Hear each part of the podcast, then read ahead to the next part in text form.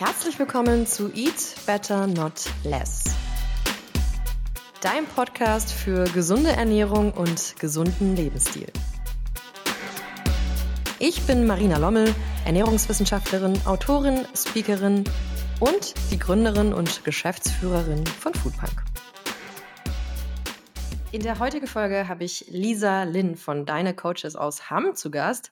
Lisa ist erfolgreiche Profi-Bodybuilderin, aber vor allem Personal Trainerin und Coachin. Hi Lisa. Marina, ich freue mich, dass ich da sein darf. Ich freue mich auch, dass du da bist und ich habe direkt zu Beginn eine Frage an dich. Darf man heutzutage in dem Trend, wo wir uns ja auch eigentlich alle selbst endlich lieben sollen, dürfen wir noch Sport machen, weil wir unsere Figur verändern möchten? Definitiv ja. Ich bin da auf jeden Fall, weil ich denke, das ist auch eine Art der Selbstliebe. Es ist nur die Frage vielleicht, wie ich das tue. Ähm, und ich finde, es ist, also man darf sagen, ich mache Sport, um, um mich zu verschönern, um mich schöner zu fühlen, um ähm, zufriedener zu sein, wenn ich in den Spiegel gucke. Und ja, also das ist ja manchmal wirklich ein bisschen verschrien, wie du es auch sagst, dass ne, das dann so negativ ausgelegt wird aus optischen Dingen. Und es sollte nicht der einzige Faktor sein, weil auch in meiner Erfahrung ist es so, dass das nicht unbedingt dann langfristig ist. Aber es darf auf jeden Fall auch ein Grund sein.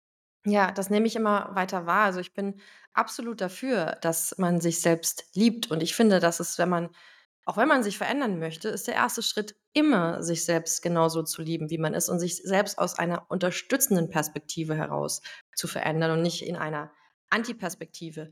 Und trotz allem nehme ich manchmal wahr, dass Menschen, die sagen, okay, ich mache jetzt aus optischen Gründen Sport, weil ich möchte diesen Fitness-Look oder ich möchte abnehmen, weil mir das persönlich besser gefällt, dass die auch angefeindet werden, weil es dann heißt eben, ja, dann liebst du dich wohl nicht selbst genug. Und ich finde es eben auch legitim, weil das sollte eigentlich immer im Ermessen der Person liegen, die sich verändern möchte, wie sie sich verändern möchte. Aber eben halt nicht aus einem Hass auf sich selbst, sondern eigentlich aus einer Selbstwertschätzung.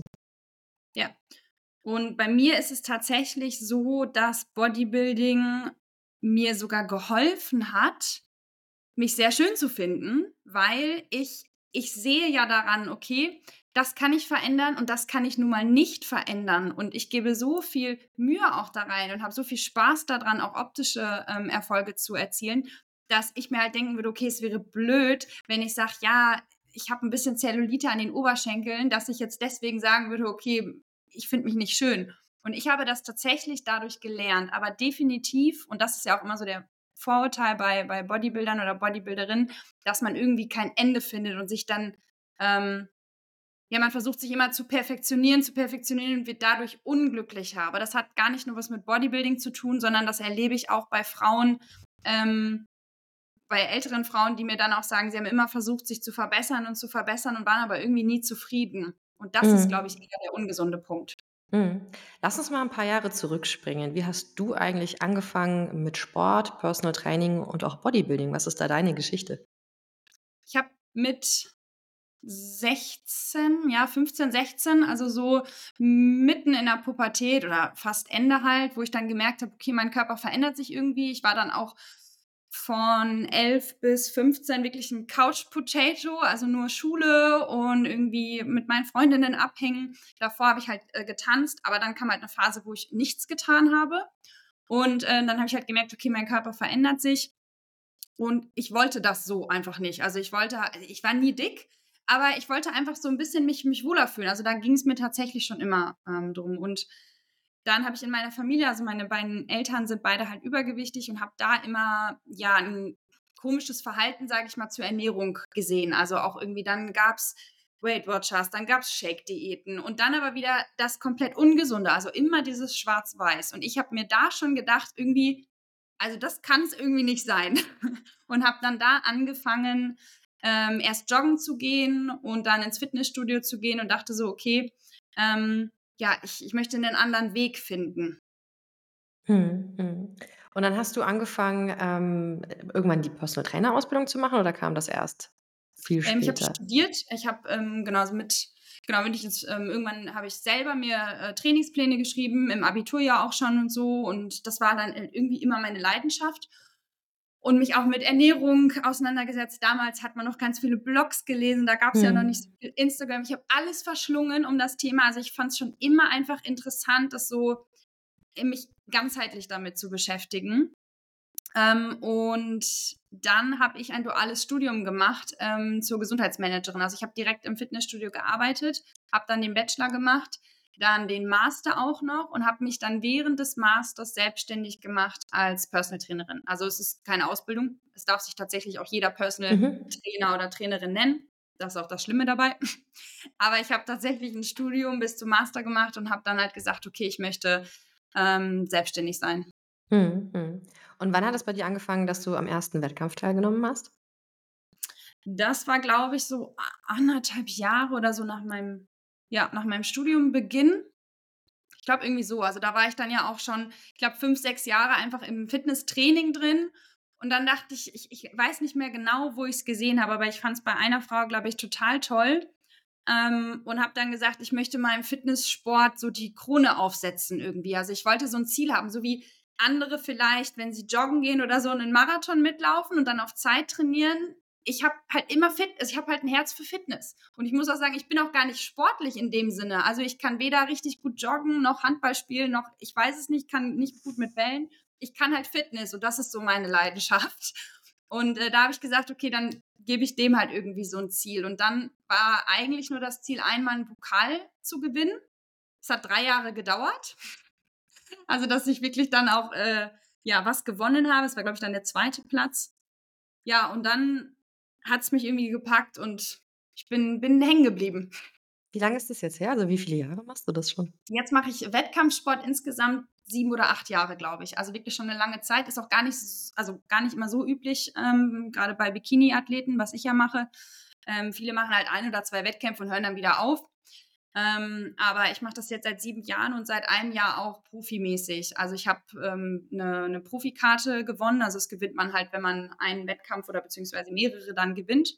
Und habe dann in Amerika meinen Profistart gemacht und habe gesagt, okay, ja, ich möchte einfach noch, noch weitergehen. Und das lief sehr erfolgreich. Ich habe es ein bisschen verfolgt, oder?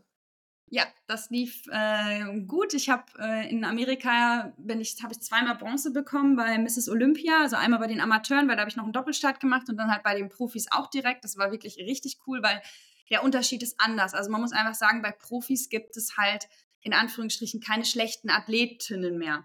Weil natürlich bei den Amateuren, da machen auch welche mit, die das erste Mal vielleicht auf der Bühne sind oder so. Gut, bei, bei Olympia jetzt nicht, aber trotzdem, das ist halt noch nicht so lange. Und die, die Profi ja, den Profi-Status dann wirklich einlösen, das sind einfach nicht ganz so viele. Und da wird es dann halt immer vom Niveau einfach höher. Mhm. Jetzt komme ich persönlich von einem Standpunkt, ich befasse mich viel mit gesunder Ernährung, ich mache gerne Sport, ich mache auch gerne Fitnesstraining, ich habe aber gar keinen Einblick in diese Bodybuilding-Szene. Also da in dem Bereich Bodybuilding bin ich absoluter Laie. Und ähm, wenn ich jetzt als Außenstehende was von Wettkämpfen weiß, dann ist meine Wahrnehmung immer, dass da Frauen auf der Bühne sind, die sich im Vorhinein sehr unterkalorisch ernähren und auch sehr krass trainieren, jeden Tag noch sehr viel Cardio zusätzlich zum Krafttraining und es geht nur um schnell ähm, Kalorien zu reduzieren, in meiner Wahrnehmung sogar zu wenig Energie, die sie aufnehmen für ihren, für die Aktivität und am Ende sogar noch ähm, dieses krasse Entwässern, das ist auch was, was ich mal mitbekommen habe. Also ja. Kannst du uns mal da durchgleiten, äh, was normalerweise Wettkampfvorbereitung bedeutet? Lass uns mal gar nicht bei deiner persönlichen anfangen, sondern allgemein, wie macht das die Szene? Allgemein ist, glaube ich, echt schwierig, weil es verschiedene Wege gibt und deswegen möchte ich auch gar nicht direkt sagen, okay, alle Bodybuilder machen das so und so, aber ich würde vielleicht schon sagen, dass so sechzig, siebzig Prozent wirklich alte Schule machen. Ich weiß nicht genau, woher das kommt. Deswegen habe ich zum Beispiel mich von Anfang an selbst vorbereitet. Also ich hatte keinen Coach und damit möchte ich nicht sagen, dass das alle schlecht machen. Definitiv nicht. Aber ich habe ähm, eben, das war sehr, sehr abschreckend für mich. Und da ich durch meinen Sport, durch mein Personal Training ähm, mit Athleten zusammenarbeite und auch Einblicke in andere Leistungssportarten habe und ich weiß, wie die Körper aussehen. Ich meine, man muss sich ja jetzt nur die Leichtathletik-W M angucken. Das sind super durchtrainierte Ähm, Frauen und Männer, wenn die sich entwässern würden, das ist der Part, der definitiv richtig ist, so dann könnten die sich auch auf die Bühne stellen. Also das war immer so mein Ansatz und dann dachte ich so, okay, es muss irgendwie anders gehen, weil du hast recht, viele Ähm, ne, man hat dann eine Muskelaufbauphase, wo man dann guckt, dass man ganz viel isst und äh, möglichst viel Muskulatur aufbaut. Dann kommt leider auch oft sehr viel Fett dann dazu, was ja dann alles wieder runter muss, damit ich diesen Bühnenlook habe. Und ich denke, dass es dann daher kommt, dann ist je nachdem, wie, wie eng auch diese Wettkampfzeit geplant ist, also die Wettkampfvorbereitung, bis ich dann bühnenready sein muss. Und da kann es halt kommen, dass man dann denkt, okay, wenn ich jetzt ein Kilo Fett in der Woche verlieren muss, ja, sind siebentausend Kalorien, die ich einsparen muss. Mathe ist nicht meine Stärke, korrigiere mich, wenn es falsch ist, aber siebentausend Kalorien. Ähm, das muss man sich jetzt mal auf den Tag ausrechnen und dann kommen natürlich diese krassen Diäten dabei rum. Und da das eh ja schon nicht gesund ist, und das will ich auch nicht verharmlosen, wenn man so einen tiefen Körperfettanteil auf der Bühne hat, ist es natürlich sehr, sehr enorm hart für den, für den Körper dann einfach. Und man will halt diesen Look ähm, haben hinterher, dass ja, man viel Muskulatur sieht, wenig Körperfett, dass dann wie so eine Statue halt rauskommt. Und natürlich, dafür brauchen wir wenig Körperfett, wir brauchen Muskulatur, wir brauchen wenig Wasser unter der Haut. Und da gibt es dann verschiedene Methoden, das halt zu machen. Und viele machen das sehr, sehr hart. Hm, hm, hm. Wie machst du es persönlich, wenn du dich vorbereitest? Also bei mir ist es so, dass ich, ich habe mir sehr lange Zeit genommen, also auch das, ich habe ja schon fünf, sechs Jahre vorher trainiert, das heißt, ich hatte schon eine gute Muskulatur vorher ähm, und muss dann in meinen Wettkampfdiäten in Anführungsstrichen nur vier bis fünf Kilo abnehmen. Ja, also ich sage nur, weil natürlich ist es auch eine Menge, weil ich schlank bin, ähm, aber es ist auf eine Zeit, wenn ich zwölf Wochen habe, ähm, relativ easy noch. Und das war immer so ein bisschen mein Anspruch, dass ich halt nicht ganz so viel abnehmen muss vorher und es lieber langsam und konstant mache. Und selbst wenn ich dann nicht die trockenste auf der Bühne bin, dann brauche ich halt noch länger. Also dann, die Muskelqualität wird ja auch besser. Und ähm, so habe ich dann einfach geguckt, dass ich halt langsam runtergehe. Ich achte immer darauf, dass ich, ähm, dass meine Hormone zum Beispiel passen. Also ich nehme Blutwerte und so. Ähm, zumindest so, dass ich bis vier... vier oder sechs Wochen vor dem Wettkampf in, in keine Extreme rein muss. Weil klar, danach, wenn dein Körperfettanteil irgendwann unten ist, ähm, dann kann es auch sein, dass es in eine andere Richtung geht. Aber mir ist einfach wichtig, dass in der meisten Zeit, wo es nicht notwendig ist, weil das ist es meiner Meinung einfach nicht, ich meinem Körper genug Essen gebe. Ähm, natürlich gucke ich darauf, dass ich genug Fette habe, ähm, genug Protein. Das ist schon so, aber dass ich mit einem leichten Defizit dann in Wettkampfform komme. Und wie kann man sich jetzt als Laie dieses Entwässern vorstellen, was da passiert am Ende? ähm, Entwässern ist tatsächlich so, dass man ähm, ja, schaut, dass man dem Körper erstmal ganz viel Wasser gibt. Also in der Wettkampfwoche trinkst du sechs bis acht Liter jeden Tag. Wow. Ne, weil du dann ein Hormon ausschüttest, was dann immer wieder Wasser rauslässt. Und dann ist es so, dass du, das hat jeder andere Schemen, aber so, so grob äh, vierundzwanzig bis siebzehn Stunden vor dem Wettkampf aufhörst zu trinken, weil der Körper spült dann immer noch weiter aus. Und dann hast du halt dieses Wasser unter der Haut nicht mehr da. Ne? Also so in der Theorie. Das klappt auch nicht immer, also Körper ist ja keine Maschine, aber so ist das Prinzip, dass der Körper immer weiter ausscheidet, weil er denkt, er bekommt Wasser und dann ist das halt weg. Plus, man spielt ein bisschen mit den Kohlenhydraten, dass man erst in der, in der Peak Week, also in der letzten Woche vorher, keine Kohlenhydrate oder kaum Kohlenhydrate zu sich nimmt ähm, und dass man dann auch je nach Athlet ein bis zwei bis drei Tage vorher wieder Kohlenhydrate zu sich nimmt, sodass die Muskulatur praller ist. Ja, und das mhm. Ergebnis ist dann pralle Muskulatur, ähm, dünne Haut und dann sieht man halt einfach ähm, da die Muskulatur ein bisschen mehr, vorausgesetzt man hat den Körperfettanteil, den es dafür braucht, weil sonst macht es keinen Sinn tatsächlich.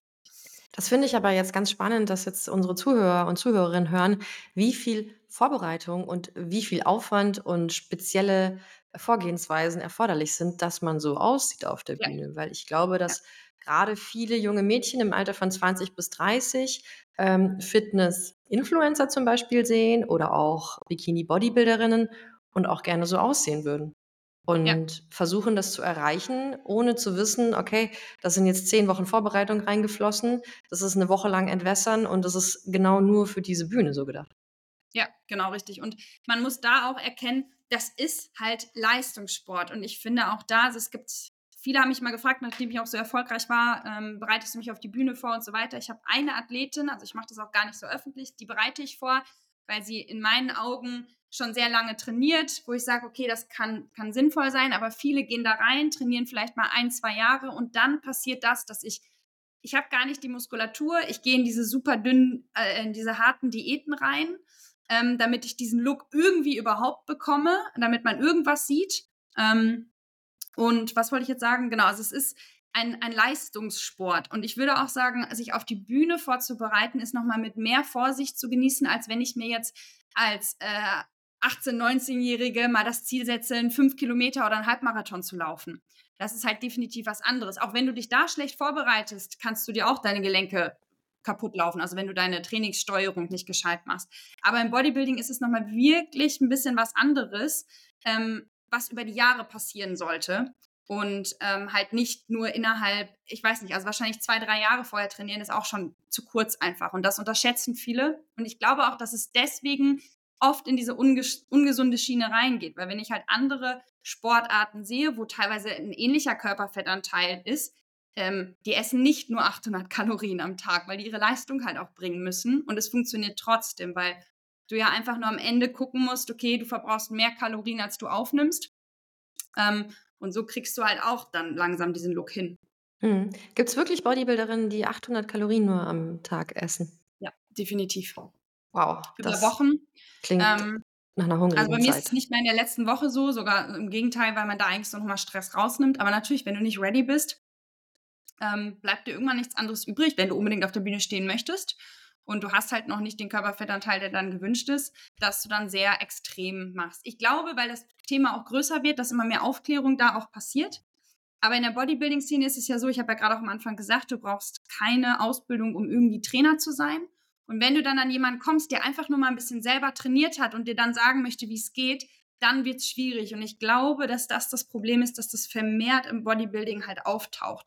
Dass dass keine Trainer sind, die generell Ahnung haben von Leistungssport, von einer ähm, Trainingsperiodisierung, von wie kriege ich einen Athleten dahin, dass man den auch entstresst vor so einem Wettkampf und so, ne? Also ich glaube, das ist auch manchmal das Problem. Und auch vielleicht von der Biochemie und den hormonellen Zusammenhängen im Körper. Ja. Ich habe ja. äh, vor einer Weile von jemandem gehört, dass viele Leistungs, also es ist ja bekannt, viele Leistungssportlerinnen haben ihre Periode nicht mehr, einfach aufgrund des Trainingspensums und auch des Kaloriendefizits, sei es jetzt Bodybuilding oder sei es Marathon oder Triathlon. Und ja. diese Person hatte gesagt, naja, das finden die Mädels ganz gut, weil dann haben die die Periode nicht und bluten nicht und es nervt nicht so sehr. Und ich weiß, dass wir beide uns einmal kurz privat darüber unterhalten hatten, wie gefährlich eigentlich diese Aussage ist, weil es ist jetzt, also ich meine, die Periode ist ja nicht nur einfach irgendwas, was jeden Monat kommt und was so ein bisschen stört, sondern da hängen ja hormonelle Mechanismen dahinter. Also wie siehst du das, wenn jemand seine Periode nicht mehr bekommt? Ist das gesund? Ja. Ähm, nein, das ist definitiv nicht gesund. Im Leistungssport kann es sein, weil wenn man Leistungssport macht, entscheidet man sich dafür, nicht immer den gesunden Weg zu wählen, sondern halt den, den für die Leistung wichtig ist. Deswegen kann es passieren, dass es über eine Phase mal so ist. Es ist aber sehr wichtig, dass das nicht zu lange andauert. Also ich habe, das ist aber auch ein bisschen genetisch, das muss man jetzt auch sagen. Natürlich, ich diete sehr gut, ich habe immer meine Blutwerte im Blick. Also bei mir ist es noch nie passiert, dass ich meine Periode verloren habe. Ähm, das kann aber auch ein bisschen genetisch sein. Ja? Also es gibt Frauen, die sind empfänglicher dafür. Deswegen möchte ich gar nicht immer so sagen, bei mir klappt das, ja, und wenn du das so machst, dann müsste das auch klappen. Das weiß man nicht. Aber es gibt schon verschiedene Faktoren, die man einhalten kann, dass es halt nicht passiert. Und das bedeutet halt, dass ich einfach kein zu hohes Defizit habe. Und das ist wirklich entscheidend. Also es ist gar nicht so entscheidend, das sieht man ja auch in Studien, ähm, wie viel man sich bewegt, sondern dass man wirklich genug isst in dem Pensum. Also auch bei, bei Marathon, ähm, bei Triathletinnen oder so, dass man da wirklich guckt, dass sie nicht zu wenig essen. Die tun das aber auch oft, und das hast du auch gut angesprochen, damit sie halt schlank sind, weil jedes Kilo mehr, wenn ich einen Marathon laufe, ähm, mindert halt meine Leistung. Mhm. Ähm, was ich auch verstehen kann, also wie gesagt, es ist definitiv nicht gesund, ähm, auch für die Knochendichte und so, und es gibt da wirklich Leistungssportlerinnen und eben nicht nur im Bodybuilding, bei denen ist das drei, vier, fünf Jahre, haben die überhaupt nicht, gar keinen Zyklus mehr, also der ist weg. Wow. Was tatsächlich ja. so ist, wenn du sie nicht mehr hast, deswegen kann ich das verstehen, wenn die sagen, die sind froh darüber, ähm, du hast ja als Frau ähm, entlang des Zyklus verschiedene, ähm, also deine Energie ist anders. Oder deine Verletzungsanfälligkeit ist auch anders. Ähm, wenn du deinen Zyklus komplett crasht, heißt das ja nie, also heißt das auch nicht, dass es wirklich viel besser ist. Aber bei mir, mal so als Beispiel, ich habe manchmal meine Periode am Wettkampftag. Manche Frauen wissen das, man hat mehr Wassereinlagerungen und so, und auch das ist mir schon passiert, dass ich dann mehr Wassereinlagerungen habe. Das willst du natürlich nicht, und da kann ich verstehen, wenn jemand sagt, hey cool, wenn es weg ist, muss ich mich damit nicht mehr beschäftigen, aber ich habe immer gesagt, okay, mir ist das wichtig, ähm, dann ist es halt das, was ich in Kauf nehmen muss. Ja, und ich glaube, das Wichtigste ist wirklich, was du jetzt schon ein paar Mal angesprochen hast, dass wir differenzieren müssen zwischen Gesundheitssport und Leistungssport. Und Leistungssport ist nicht immer die optimale Gesundheit. Also auch ein Marathon ist am Ende nicht etwas, was du jede Woche machen solltest, weil das das Optimale für deine Gesundheit ist, sondern das ist krass und es ist eine quasi eine Belastung für den Körper. Und das Training dahin kann sehr gesund sein, aber der Wettkampf an sich ist in den meisten Sportarten eigentlich nicht besonders gesund und man entscheidet sich bewusst für ja. diesen Weg, für den Wettkampfsport. Ja, und das finde ich tatsächlich, das darf man aber auch mal. Also man darf sich auch, und ich stehe sehr viel für Gesundheit, mir ist es wichtig, dass ich selber, meine, meine Gesundheit ist mir so wichtig und auch die Gesundheit von meinen Kundinnen und auch von Leistungssportlerinnen. Ich achte immer darauf, dass wir eine gute Performance bekommen, aber den größtmöglichsten Schaden einfach komplett abwenden können. Man kann so viel abwenden, wenn man es gescheit macht. Aber es gibt Phasen, wo man dann sagt, okay, ich entscheide mich jetzt hier bewusst, das ist nicht mehr gesund, aber danach muss ich meinem Körper wieder das geben, was er auch braucht. Also auch, dass man da so eine Balance schafft als Leistungssportlerin. Mhm. Aber alle, die keinen Leistungssport machen, da würde ich immer sagen, so, das ist das Allerwichtigste, weil der Preis für die Figur sollte wohl bezahlbar bleiben. Ja, ja, auf jeden Fall.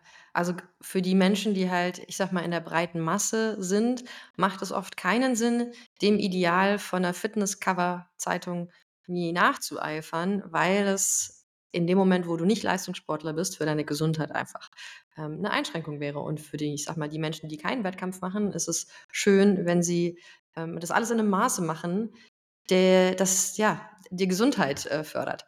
Und äh, du hattest vorhin eben angesprochen, das Thema Knochendichte auch, das würde ich gerne nochmal für die Zuhörerinnen beleuchten, denn äh, die Periode wird ja gesteuert von den weiblichen Sexualhormonen und die wiederum werden im Fettgewebe produziert unter anderem und die haben einen Einfluss auf die Knochendichte. Das heißt, wenn ich für eine Zeit lang ein, ein Problem mit meinen weiblichen Sexualhormonen habe, kann ich langfristig dauerhaft eine niedrigere Knochendichte haben, die kann ich nicht einfach so wieder auffüllen. Und deswegen ist es so wichtig, dass man das nicht unüberlegt ähm, angeht und auch einfach jetzt ganz unabhängig vom, Wett- vom Wettkampfsport nicht unüberlegt sich unterernährt. Denn dass man ähm, ein Problem mit den weiblichen Hormonen hat, kann eigentlich auf zweierlei Arten passieren. Einmal durch natürlich den niedrigen Körperfettanteil, aber auf der anderen Seite auch durch eine Mangelernährung, die den Körper stresst. Also es kann auch passieren, wenn ich gar keinen niedrigen Körperfettanteil habe, wenn ich einfach Mangel ernähre oder halt unfassbar viel Stress habe, oder? Siehst du das auch so? Ja, definitiv. Mhm. Ähm, und da ist es oft das Phänomen und auch glaub, das glaube ich auch, warum manche Bodybuilding-Diäten so hart durchziehen und auch Lifestyle-Diäten, weil man muss ja immer sofort ein Ergebnis sehen. Und wenn man nach zwei Wochen nicht weniger auf der Waage hat, sind die meisten ja schon frustriert so. Und da sage ich immer sofort, okay, da fängt das Problem halt an. Weil erstmal braucht dein Körper, und auch aus meiner Erfahrung mit meinen Kundinnen, mit mir selber, dein Körper braucht erstmal Zeit, auch um Gewicht zu verlieren. Und du solltest deine Motivation dann eher daraus ziehen, dass du sagst, boah, ich habe mich heute gut ernährt, ich fühle mich gut damit, ähm, dass man da wirklich jeden Tag die Motivation rausnimmt und nicht für dieses, ja, das Gewicht ist unten, das Gewicht ist unten, also dass man den Fokus da trotzdem nicht so drauf hat, weil dann passiert halt das. Weil, und das zeige ich immer allen Frauen, und das ist so spannend, ähm, die sagen dann, ja, also ich esse achthundert Kalorien und ich nehme aber nicht ab. Und dann frage ich, okay, wie lange hast du das dann gemacht? Die meisten sagen dann, ja, ich habe das eine Woche gemacht oder zwei Wochen ähm, nicht durchgehalten und es ist nichts am Gewicht passiert. Das kann mal passieren, also bei manchen geht auch sofort was vom Gewicht runter, aber das ist individuell. So, und dann sage ich immer, okay, du hast jetzt ein, zwei Wochen das durchgezogen, dann gab es meistens wirklich, und das sehe ich in den Protokollen, eher dreitausend Kalorien täglich. Ähm, und das heißt, die Menschen denken immer, sie müssen ganz, ganz wenig essen, um abzunehmen, essen aber dazwischen irgendwie ganz viel, was sie nicht so, so, so merken. Und dann ist eigentlich dieser Grundbedarf, und das habe ich bei den meisten Frauen bei zweitausendzweihundert Kalorien, zweitausendfünfhundert Kalorien teilweise, wo sie plus minus null gehen. Ja klar, je nach Größe und so weiter, aber ich arbeite ja auch viel mit sportlichen Frauen. So, und davon ziehen wir einfach ein paar Kalorien ab. Und bei mir und selbst die kleinen Frauen würden niemals, also kleine Frauen, die sich wenig bewegen, würden niemals unter eintausendvierhundert, eintausendfünfhundert Kalorien diäten. Und es funktioniert, aber das möchten immer welche nicht glauben, weil man will ja immer so schnell das Ergebnis haben. Und ja, man muss einfach über Konstanz dieses Defizit einhalten, was viel besser ist, was einem viel mehr Nährstoffe gibt, was einem mehr Flexibilität gibt. Ähm, und dann muss man einfach vertrauen und wissen, okay, es, es wird funktionieren und es funktioniert. Und die meisten Frauen diäten sogar bei mir eher mit eintausendachthundert Kalorien. Absolut. Also bei uns ist es auch so bei Foodpunk, dass wir halt, ich glaube, eintausendvierhundert ist das absolute Minimum, was wir auch nur eingeführt haben für kleine Frauen, die wenig Sport ja. machen. Und wie du sagst, eintausendachthundert oder sogar zweitausend kann eine Diät sein für eine Person. Ja. Und, bei mir äh, zum Beispiel. Und es tut mir schon weh. Nein, es ist auch eine Gewöhnung. Nein, sorry, aber das mal so. Ist auch eine Gewöhnung. Wenn man sonst mehr isst, ist das für manche schon wenig. Aber ja, ja geht weiter. Total, total. Und äh, da haben wir oft Diskussionen. Also am Anfang kriegen wir oft dann die E-Mail als Antwort so, ja, wie soll denn das funktionieren? Wir sollen nicht mit so viel Kalorien abnehmen. Ich habe immer achthundert gegessen und habe nicht abgenommen. Dann ja. sagen wir so, wart mal ab. Ja. Und das, was du mir gerade erzählt hast, erinnert mich auch an einen Geschäftspartner von mir, denn ähm, der hat immer ein Thema mit Übergewicht und will auch abnehmen und hat mal unsere Foodpunk-Ernährungspläne versucht und hat dann einfach so ein bisschen gemäkelt, weil er gesagt hat, ich habe das jetzt eine Woche gemacht und so und das bringt mir ja gar nichts und äh, äh, sorry, das ist nicht das, was ich will, sondern dann trinke ich lieber nur dreimal am Tag einen Shake und dann nehme ich halt schnell mal wieder zwanzig Kilo ab. An dieser Stelle folgt unsere Werbeeinblendung.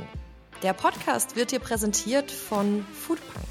Das Unternehmen, das ich zweitausendfünfzehn gegründet habe, erstellt personalisierte Ernährungspläne. Das heißt, mit Foodpunk kannst du ganz leicht und effizient dein persönliches Ziel erreichen. Egal, ob du abnehmen möchtest, Muskeln aufbauen, dich definierter fühlen oder deine Gesundheit verbessern möchtest, Foodpunk ist dein Partner.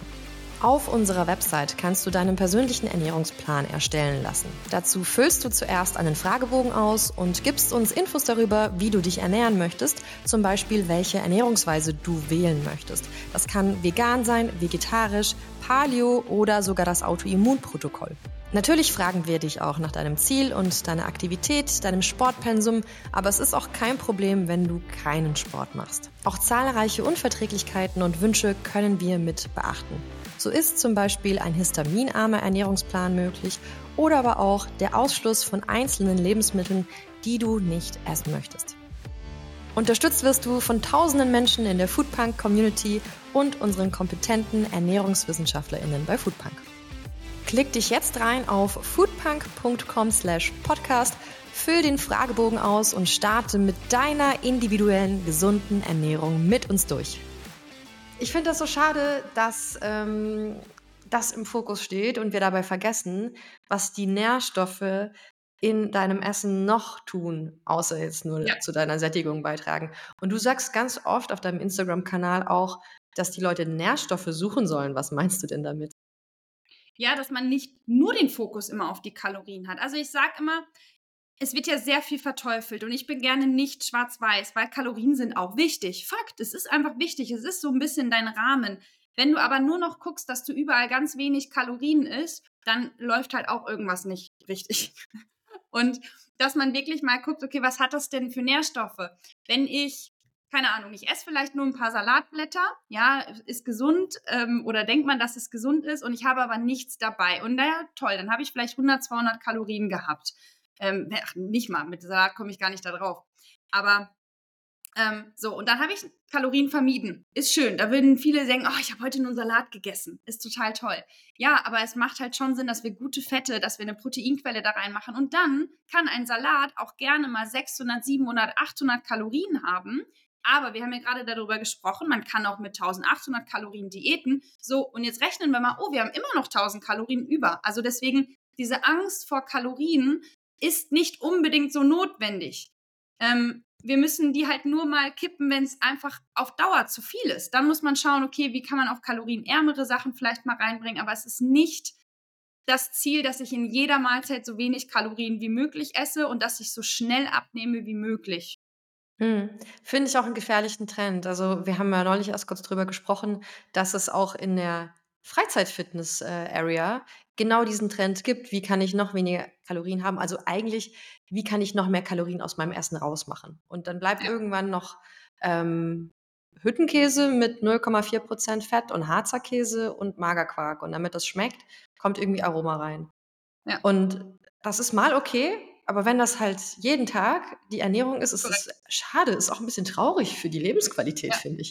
Ja, und kein Fett drin und auch da, ähm, das ist halt so wichtig und da kommen wir wieder zu dem Punkt, wir dürfen abnehmen, und, um uns schöner zu fühlen, um uns straffer zu fühlen, ähm, aber wenn wir das halt nur tun für das Gewicht auf der Waage, dann lässt auch alles andere irgendwann nach und die meisten haben ja auch gar nicht langfristig damit Erfolg und sind dann auch nicht zufrieden. Und auch da, wenn wir über Schönheit reden, also Schönheit bedeutet ja auch, dass ich noch nett zu anderen bin, dass ich ein guter Mensch bin, dass ich Mehrwert geben kann.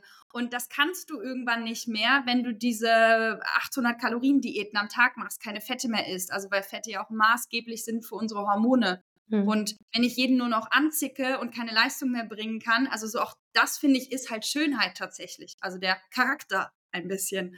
Und auch Schönheit von außen. Also wie sieht meine Haut aus? Wie sehen meine Haare aus? Ähm, Das ist super wichtig, das gehört halt dazu. Und wenn ich ähm, nur darauf achte, dass ich ganz, ganz dünn bin, aber alles andere vernachlässige, dann würde ich sagen, ist das dann irgendwann vielleicht auch nicht mehr Schönheit. Du hast jetzt vorhin erzählt, du hast nur eine Kundin, die du betreust ähm, in der Wettkampfvorbereitung. Wer sind deine anderen Kunden?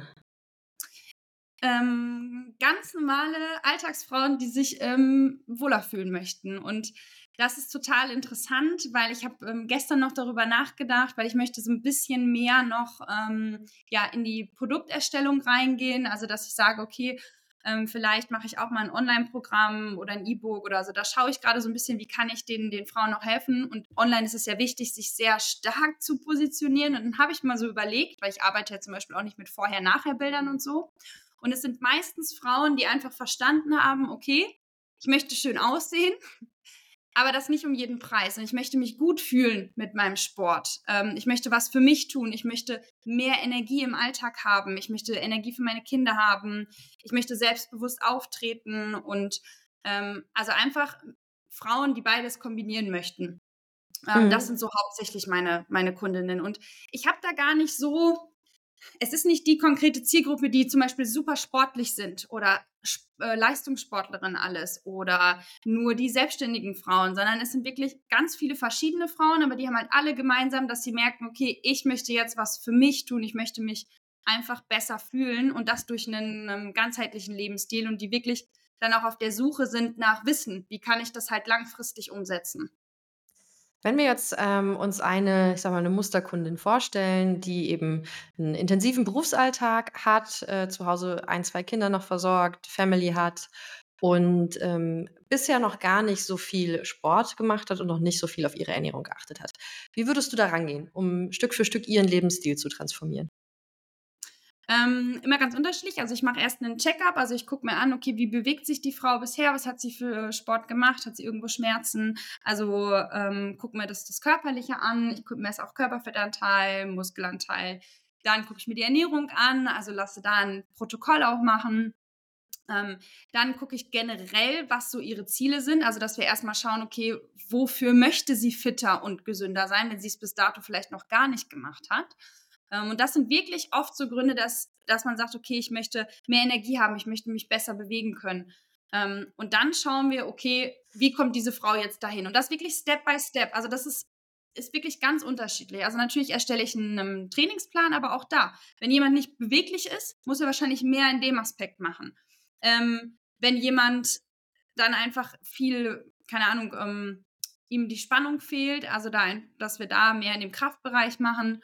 Und Ernährung auch ist das Gleiche. Wenn ich sehe, okay, es gibt morgens Croissants, mittags Nudeln und abends gibt es auch nochmal irgendwie nur ein Brot mit Salami, dann fange fang ich oft gerne da an, dass ich, dass ich erstmal aufkläre, okay, was sind Proteine, was sind Fette, was sind gute Kohlenhydrate und dass man dann über den Geschmack geht. Was schmeckt denn der Person? Und dass wir dann langsam Schritt für Schritt so ein bisschen umstellen und dann, ja, jeder braucht so ein bisschen was anderes.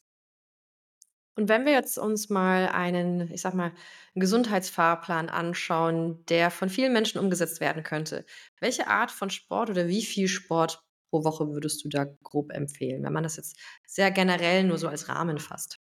Ja, generell Bewegung jeden Tag, das wäre das Beste, also wirklich Bewegung, spazieren gehen. Ähm, Sport im Sinne von, dass ich mal außer Atem komme. Also da gibt es wirklich Empfehlungen von der W H O bei viermal die Woche und da wäre ich sogar tatsächlich d'accord. Also dass man da sagt, viermal die Woche eine Art von Sport, Beim Krafttraining macht Sinn, zweimal die Woche. Das ist etwas, wo wir uns mit gesund halten, dann vielleicht noch eine Ausdauereinheit. Also so drei bis viermal pro Woche Sport. Ja, tatsächlich ja. Und viele sagen dann auch, boah, immer so viel. Das wäre wirklich das Optimale, um sich gesund zu halten. Ich sehe aber auch Erfolge, wo jemand nur zweimal die Woche Sport macht und wo es viel besser ist, als wenn man nichts macht. Aber ja. Und was ist aus deiner Sicht eine gesunde Ernährung? Wie sieht die aus? Ähm, sie muss schmecken. Sie muss einem schmecken, sie muss einem Spaß machen. Derjenige muss sich selber damit gut fühlen. Und dann nehmen wir wirklich die allgemeinen Sachen, dass wir vielfältig essen, dass wir sehr natürlich essen. Ähm, und da bin ich wirklich Fan davon, dass wir einfach mal zurückgucken, was gab es früher, was, wovon haben wir uns da ernährt, dass wir da einfach sehr naturbelassen essen. Und das sollte achtzig Prozent machen, also Nährstoffe, proteinreich, gute Fette rein, dann Kohlenhydrate ergänzen. Bunt, das ist so das, wo ich sagen würde, da fährt wirklich jeder mit gut. Und dann muss man aber wieder individuell schauen, okay, was schmeckt mir, was vertrage ich, weil auch manche gesunden Lebensmittel verträgt nicht jeder. Und dann kommt so dieser, diese individuelle Komponente da rein. Aber ich glaube, das ist das, was für jeden sinnvoll ist. Wie ernährst du dich eigentlich? Äh, tatsächlich genauso. Also ich hab, lebe auch so ein bisschen nach achtzig zwanzig Regel. Ähm, also achtzig Prozent ist wirklich ist meine, ähm, die Kalorien, die ich halt habe, ähm, dass ich die gut aufteile. Ich esse sehr, sehr proteinreich, weil es mir auch wirklich schmeckt. Ähm, ich empfehle da schon immer die zwei Gramm pro Kilogramm Körpergewicht. Das würde ich jedem empfehlen. Ich bin manchmal sogar einen Tacken drüber, aber einfach, weil es mir schmeckt. Und das ist auch nichts, was dann irgendwie schlimm ist und so. Und ich esse sehr gerne sehr fettreich. Also ich könnte tatsächlich immer eher auf Kohlenhydrate verzichten und würde Proteine und Fette bevorzugen. Ähm, genau, aber das variiert. Also klar, hinsichtlich zum Wettkampf wird es schon sehr, wenn wir es jetzt clean nennen wollen, also einfach sehr, sehr unverarbeitet und dass ich da alles mit abdecke. Ähm, aber ansonsten ist auch Pizza und Eis ganz gerne mal mit drin. Kennst du das auch, dass wenn du mit Menschen essen gehst, dass sie sich nicht trauen, was Ungesundes zu bestellen? Ja, ganz oft. Oder auch, ähm, wenn man mich nur sieht oder ähm, trifft mal, das habe ich auch manchmal, dass die Leute dann schon ein schlechtes Gewissen haben oder auch wirklich sagen, ja, ich muss auch mal wieder Sport machen. So, also dass, dass dann direkt so dieses... dieses schlechte Gewissen hochkommt oder wie gesagt, auch im Restaurant, wenn sich jemand neben mir immer Alkohol bestellt oder so, dann, oh, ja. Und darum geht es halt nicht. Es geht wirklich um die alltäglichen Gewohnheiten. Es geht nicht darum, wenn ich einmal in der Woche irgendwo essen gehe und ähm, da quasi vielleicht die Pizza esse oder so, sondern es geht darum, was mache ich morgens, mittags, abends und ja, wo sind Nährstoffe, dass ich ja. das habe, was mein Körper braucht. Ja, absolut. Du hast jetzt vorhin an, äh, angesprochen, wenn jemand morgens Croissant, ich glaube mittags Salamibrot und abends irgendwie Pasta ja. isst oder so, dann wäre das ungesund. Und ähm, ich habe kurz gezuckt, weil ich liebe Croissants. Und das finde ich aber auch mal okay. Also ich habe auch ja. den Fall, dass ich quasi mit Freunden essen gehe und alle erstmal so gucken, was bestellt sie. Ist auch im Team so. Also wenn wir Teamdinner haben, es ist nicht so, dass jeder bei Foodpunk dreihundertfünfundsechzig Tage im Jahr päpstlicher ist als der Papst und nur ja. ähm, Paleo und antiinflammatorisch, sondern ja. im Team-Event trinken wir auch mal Alkohol oder wir bestellen uns auch mal Pasta und so. Aber dafür essen wir auch sehr oft sehr gesund. Also das ist einfach ja. ein, wie du sagst, cooler achtzig zwanzig Mix.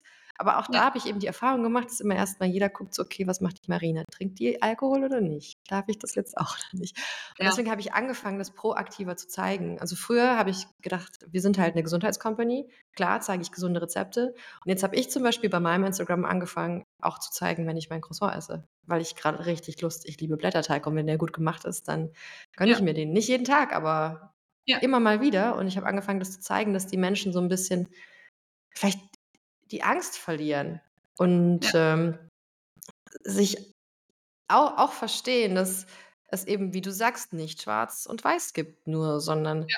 wenn ich mich, ich gebe mir einundzwanzig Mahlzeiten pro Woche zum Beispiel. Also wenn ich dreimal am Tag esse, esse ich einundzwanzig Mal die Woche.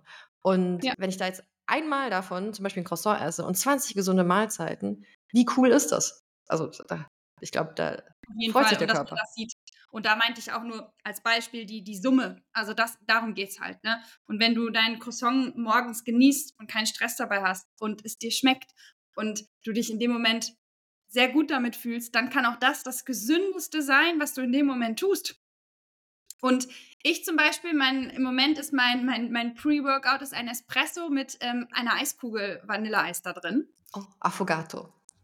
Ja, das hm. ist mega. Und da muss man jetzt auch mal sagen, auch das ist nicht ungesund. Wenn du ein gut selbstgemachtes Eis hast, ja, da ist Zucker drin. Aber ich gehe danach trainieren, ich verarbeite das so. Und selbst wenn ich es halt mal nicht tun würde, ist es auch in Ordnung. Aber es muss nicht immer irgendwie, was kann man noch machen, äh, Datteln vorher nehmen oder eine Reiswaffel mit, mit Mandelmus drauf äh, machen oder so als, als Pre-Workout. Das kann auch mal einfach ein Vanilleeis sein mit Espresso, was ja. wunderbar funktioniert.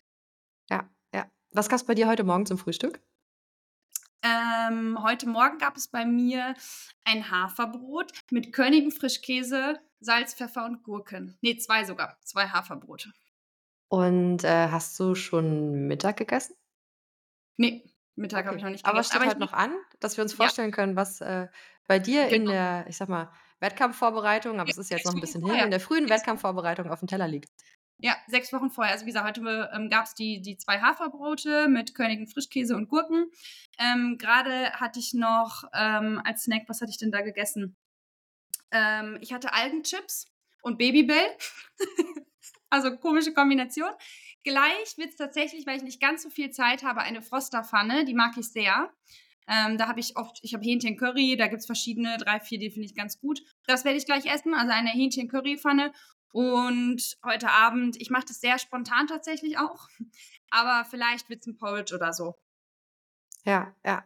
Aber so cool. ist das. Und jetzt, wie gesagt, sechs, sechs Wochen bin ich davor. Das heißt, so viel in Anführungsstrichen, also ich würde jetzt kein ganzes Ben and Jerry's mehr essen. Das ist halt so, weil ich ja hinsichtlich des Wettkampfes irgendwann auch weniger Körperfett habe, natürlich auch weniger Kalorien zur Verfügung, auch wenn es immer noch eintausendsiebenhundert, eintausendachthundert Kalorien bei mir sind. Ist trotzdem das Budget, um quasi meinen Körper mit Nährstoffen abzudecken, geringer. So, und wenn ich jetzt dann immer das Ben and Jerry's nehmen würde, was tausend Kalorien hätte, dann hätte ich ja nur noch achthundert Kalorien zur Verfügung für gute Nährstoffe. Ja, und deswegen wird es Richtung Wettkampf, dass ich wirklich gucke, okay, dass ich alles mit drin habe. Und heute Abend habe ich dann aber auf meinem Porridge vielleicht noch irgendwie Mandelmus oder Nüsse oder ein paar Samen drauf. Ähm, und so habe ich halt alles drin. Also es ist schon sehr proteinreich. Ähm, aber ich würde sagen, sehr ja, vielfältig. Jetzt habe ich noch einen ganzen anderen Themenblock, den ich mit dir gerne besprechen möchte. Mein Freund und ich, wir waren vor einer Weile Radfahren und er ist auch Unternehmer, so wie ich. Und dann haben wir darüber geredet, dass das Radfahren, wir waren am Berg, also äh, Mountainbiken, dass es eigentlich ähnlich ist wie Unternehmertum. Weil du strampelst weiter, weil du willst auf diesen Gipfel und eigentlich hast du gerade gar keinen Bock mehr, weil deine Beine wehtun und es ist auch sehr warm.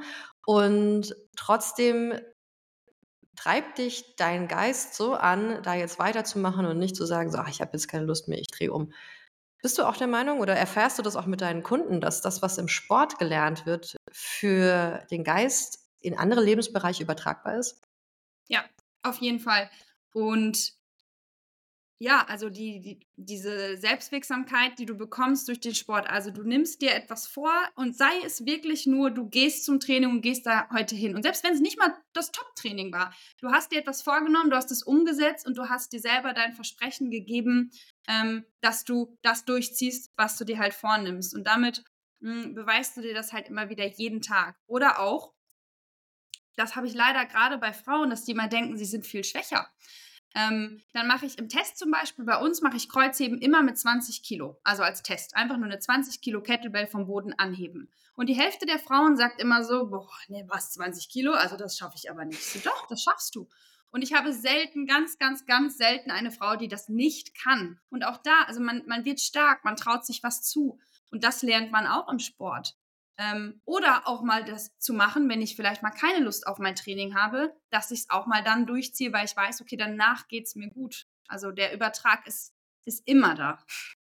Da muss ich gestehen, ich bin, also ich beobachte mich selbst dabei, dass ich immer sehr wenig Lust habe, bevor ich mit dem Sport anfange.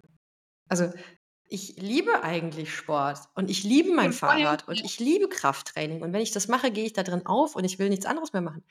Aber dieser Moment, sich umzuziehen und jetzt anzufangen, ja, das ist, obwohl ich es seit so vielen Jahren mache, ist jedes Mal eine Hürde, wo ich mir denke, ach, eigentlich hast du keinen Bock. Und dann versuche ich mich daran zu erinnern, dass ich es ja eigentlich wahnsinnig gern mache, wenn ich es mal mache. Aber dieser, dieses Schwung holen, Das ist immer noch super anstrengend. Hast du das auch? Habe ich tatsächlich nicht. Ich kenne das aber in anderen Bereichen. Und ich stelle jetzt mal eine These auf, und die ist wissenschaftlich überhaupt nicht haltbar. Aber ich glaube auch, dass man sich dieses "Ich habe keinen Bock" einreden kann und dass das eine Gewohnheit werden kann. Und viele würden dann ja sagen, ja, wenn du immer keinen Bock hast, dann fehlt dir das Why oder weiß ich nicht. Ich glaube, es ist wirklich etwas, wo man, wo man, was man sich einreden kann. Ich habe das zum Beispiel bei Büroarbeit. Also bei Sport, natürlich habe ich Tage, wo ich auch mal keine Lust habe und das prokrastiniere und dann ne, nehme ich meinen Espresso mit meinem Eis und dann nehme ich noch einen Löffel und dann dauert es ein bisschen, bis ich im Training ankomme, aber meistens habe ich schon richtig Bock auf Training, das ist so bei mir drin. Aber Büroarbeit ist für mich jedes Mal irgendwie eine Schande. Und da habe ich genau das gemerkt, dass ich einfach mir immer einrede, ich habe keinen Bock, ich habe keinen Bock, ich habe keinen Bock. Und da habe ich mir selber mal gesagt, so okay, das sagst du jetzt einfach mal nicht mehr. Beschwer dich doch nicht. Sag doch nicht immer, du hast keinen Bock, du hast keinen Bock. Und das Lustige ist, dass das auch dann irgendwann aufhört. Also, dass man, wenn man sich ertappt schon bei diesem Gedanken, oh nee, ich habe keine Lust, ich habe keine Lust, dass man das dann sofort schon irgendwie umframet, weil ich glaube, dass man sich das tatsächlich manchmal auch einreden kann. Kann, kann ich mir auch gut vorstellen. Also bei mir ist das relativ frisch seit diesem Jahr erst, weil ich habe mhm. vorher ähm, immer in Kleingruppen trainiert und da hat sich die Frage gar nicht gestellt, weil ich hatte Lust, meine Leute zu sehen, ins Training zu gehen und äh, irgendwie bin ich da ganz automatisiert hingefahren. Und bei mir hat sich jetzt verändert, ich bin rausgezogen aufs Land, ich habe kein Fitnessstudio in der Nähe und plötzlich muss ich mich zum ersten Mal selbst motivieren. Und merke dann als ähm, eigentlich Sportliebhaberin, dass, wie du sagst, dass das einfach... Ähm, ja, dass ich mich erstmal motivieren muss, aber ich weiß gleichzeitig auch, dass ich es ja eigentlich liebe und sage dann, okay, mein, mein Gehirn denkt jetzt halt Dinge, so, du bist nicht deine Gedanken, du bist nicht immer dein Gehirn, ja. Dein Ge- Gehirn denkt halt Dinge, aber du musst ja nicht immer danach entscheiden. Also denke ich mir so, schön Gehirn, dass du wieder denkst, dass du keine Lust hast, wir machen das jetzt trotzdem einfach und dann ähm, ist mein Gehirn auch wieder im Boot und macht auch wieder mit. Und ja. Gibt es in vielen anderen Bereichen auch und ähm, was ich dadurch gelernt habe aus dem Sport fürs restliche Leben auch oder umgekehrt, eigentlich bei mir jetzt gerade eher aus dem restlichen Leben in den Sport übertrage, ist, dass ich Dinge auch im Beruf, in der Selbstständigkeit, im, im Unternehmertum einfach immer mache und mir diese Diskussion gar nicht ähm, gebe, ob ich jetzt Bock habe oder nicht. Also vielleicht habe ich so dieses Gefühl, dieses kurze, äh, eigentlich mag ich nicht, aber ich gebe mich der Diskussion nicht hin, sondern ich mache es trotzdem. Und äh, da ist wieder auch so eine ganz enge Verknüpfung zwischen den Dingen, die du im Sport tust, die du auch eben in deinem Alltag, im Unternehmertum, in der Selbstständigkeit tust. Und äh, ja, es gibt auch quasi, ich glaube, in jedem Leben unbeliebte Aufgaben. Und je öfter man dieses kleine Zucken des Gehirns überwindet, wenn das Gehirn kurz sagt, ja, ich will eigentlich gar nicht, je öfter man das einfach übt und diesen Mechanismus gut ölt, dass man über dieses Zucken des Gehirns einfach hinweggeht, ich glaube, desto leichter fällt einem ganz, ganz vieles im Leben. Ja. Und trotzdem, weil ich bin ja so ein bisschen auch so ein Gefühlsmensch, ja. glaube ich, dass es manchmal, also ich rede immer gerne von dem Wohlfühl-Ich in dem Moment. Dann haben wir das Zukunfts-Ich, was vielleicht Ziele hat und so. Und ich glaube, dass wir manchmal auch sagen dürfen, ich habe jetzt keinen Bock und dann mache ich es auch nicht. Also auch da wieder so ein bisschen achtzig zwanzig, dass ich mal sage, oder ähm, die meisten würden ja jetzt sagen, okay, vor der Couch ein Eis essen oder Chips essen wäre ungesund. Aber wenn ich das mal für mein Wohlfühl-Ich in dem Moment tue, dann kann das auch super gesund sein. Oder wenn man auch da mal sagt, ich habe jetzt keinen Bock auf Büro, dann hat das vielleicht auch mal, mal eine Berechtigung. Ja. Ähm, aber natürlich muss man dann immer wieder gucken, also und das, das was du auch sagst, du, du ähm, nimmst ja eine Metaperspektive ein, also dass du sagst, okay, Gehirn, ich registriere, du hast keinen Bock, aber lass es uns doch einfach mal ausprobieren. Das tue ich tatsächlich auch immer so in der Metaebene mit meinem Wohlfühl-Ich in dem Moment, was ich vielleicht kuscheln will oder nappen oder schlafen oder weiß ich nicht. Und dann das Zukunfts-Ich, was Lust auf Sport hat, was Ziele erreichen möchte, dass man da auch so ein bisschen mit äh, balanciert, wie dass jeder mal so ein bisschen seinen Willen bekommt. Absolut. Und das ist so gut, dass du es angesprochen hast. Also es ging mir nicht darum zu sagen, dass man seine Bedürfnisse ignorieren soll und darüber hinweggehen soll. Also vor fünf, sechs Jahren war ich wie so ein Bulldozer. Ich habe überhaupt nicht gespürt, was ich für Bedürfnisse habe und habe einfach meinen Plan durchgezogen. Und das ähm, ist auf die Dauer auf jeden Fall nicht gesund. Also mir ging es mehr um dieses kleine, so, ah, ich mag nicht. Es ging mir ja. gar nicht darum, wenn, wenn du wirklich sagst, ich habe jetzt das tiefe Bedürfnis nach Erholung oder das tiefe Bedürfnis, raus an die Natur zu gehen oder mein Kopf mag gerade nicht mehr arbeiten. Das sind ähm, intensivere Gefühle und echte körperliche, geistige, seelische Bedürfnisse. Und da bin ich auch kein Freund davon, die einfach zu überrennen. Es ja, ging mir mehr so um diesen, diesen kleinen Mini-Schweinehund, der jetzt nicht quasi tiefer liegendes, großes Bedürfnis hat. Ja, und da muss man auch sagen, und auch da wieder kein Schwarz-Weiß, weil es gibt ja dann hier nur intuitiv Essen und nur ich mache das, was ich, wo ich gerade Lust drauf habe und ich soll mich nicht kontrollieren, ich soll dies, also ne, da, da gibt es ja immer so dieses, diese totalen Extreme. Und was ich bei da auch super spannend finde, auch dass wir das Thema jetzt haben, es funktioniert halt nicht, wenn ich mich immer nur dem hingebe, was jetzt mein aktuelles, kuscheliges Wohlfühl ich in seiner Komfortzone machen möchte. Ich muss da halt auch mal raus. Und auch das kann richtig gut tun. Und das ist halt so die, die Lebenschallenge, ne? Da auch zu balancieren und zu wissen, okay, jetzt muss ich den Schweinehund einfach mal überwinden und ich darf mich jetzt auch mal anstrengen und an den anderen Momenten gebe ich den nach und da bin ich voll bei dir. Ähm, Weil ich habe mittlerweile, oder es kann auch sein, dass man, dass ich es vermittelt bekomme über Instagram und Social Media, dass es immer nur so dieses eine gibt. Bei den einen muss es immer total leicht sein und wir dürfen uns nicht mehr anstrengen, so gefühlt. Und dann ist es bei den anderen so nur pure Disziplin und durchackern und so. Und da ist so die, die Mitte so entscheidend. Total. Das ist ein wahnsinnig schönes Schlusswort für diesen Podcast. Und ich habe zwei Fragen, die du noch beantworten darfst, die ich immer mitbringe. Die eine Frage ist, was treibt dich eigentlich an? Was ist dein Warum hinter allem, was du tust, hinter deinem Bodybuilding-Sport und hinter deiner Arbeit mit deinen Kunden und Kundinnen? Mein Warum ist, andere zu inspirieren, ähm, mehr mit dem Körper zu arbeiten. Also mehr auf sich zu hören, das auch so ein bisschen durchzuziehen, was man sich so vornimmt, ähm, und wirklich so ein bisschen zu zeigen, was dann auch einfach möglich ist. Und das ist so auch mein Warum im, im Bodybuilding, ist halt einfach, dass ich, dass ich zeige, okay, es geht selbst bis zum Extremsport nicht mit diesen Extremen, also dass man da wirklich einen Weg in der Mitte findet. Und ich glaube, mein generelles Warum ist, dass ich gerne Menschen ein gutes Gefühl gebe. Also ich freue mich sehr, wenn sich Menschen wohlfühlen. Und das, klar, jetzt durch Sport, durch eine gute Ernährung, aber auch durch mich. Also ich finde es auch schön, wenn man sich in meiner Gegenwart wohlfühlt. Das ist auch ein sehr, sehr großes Warum von mir. Da hake ich gleich nochmal ein und frage dich, wo, wo kann man denn mehr über dich erfahren? Wenn jetzt jemand zugehört hat und sagt, Mensch, ich möchte gerne mit Lisa arbeiten. Ähm, einmal bei Instagram, also da kann man so ein bisschen gucken, was ich mache und was vielleicht so meine Philosophie ist. Ähm, ich werde leider mit Unterstrich, Lisa Linn Unterstrich geschrieben. Ähm, und mich kontaktieren kann man am besten über meine Webseite auf w w w punkt deine coaches punkt d e ähm, und da gerne eine Mail schreiben, wenn man mit mir zusammenarbeiten möchte, weil bei Instagram kann sowas auch echt mal schnell untergehen. Das packe ich in die Shownotes. Äh, das war nicht die zweite Frage, sondern ich habe nur kurz eingehakt. Die genau, das äh, letzte war die zweite Frage. Frage.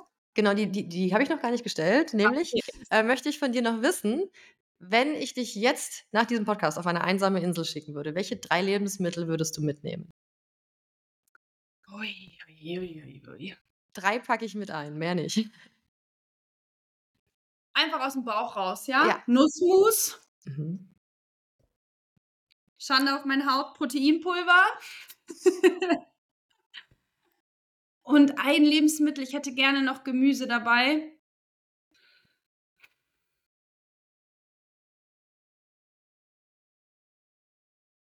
Paprika. Weil ich das so pur essen könnte. Also das muss ich nicht so zubereiten. Ich hätte auch gerne Fenchel dabei. Ich bin gerade auf einem Fencheltrip. Aber den kann ich ja nicht auf einer einsamen Insel wahrscheinlich essen.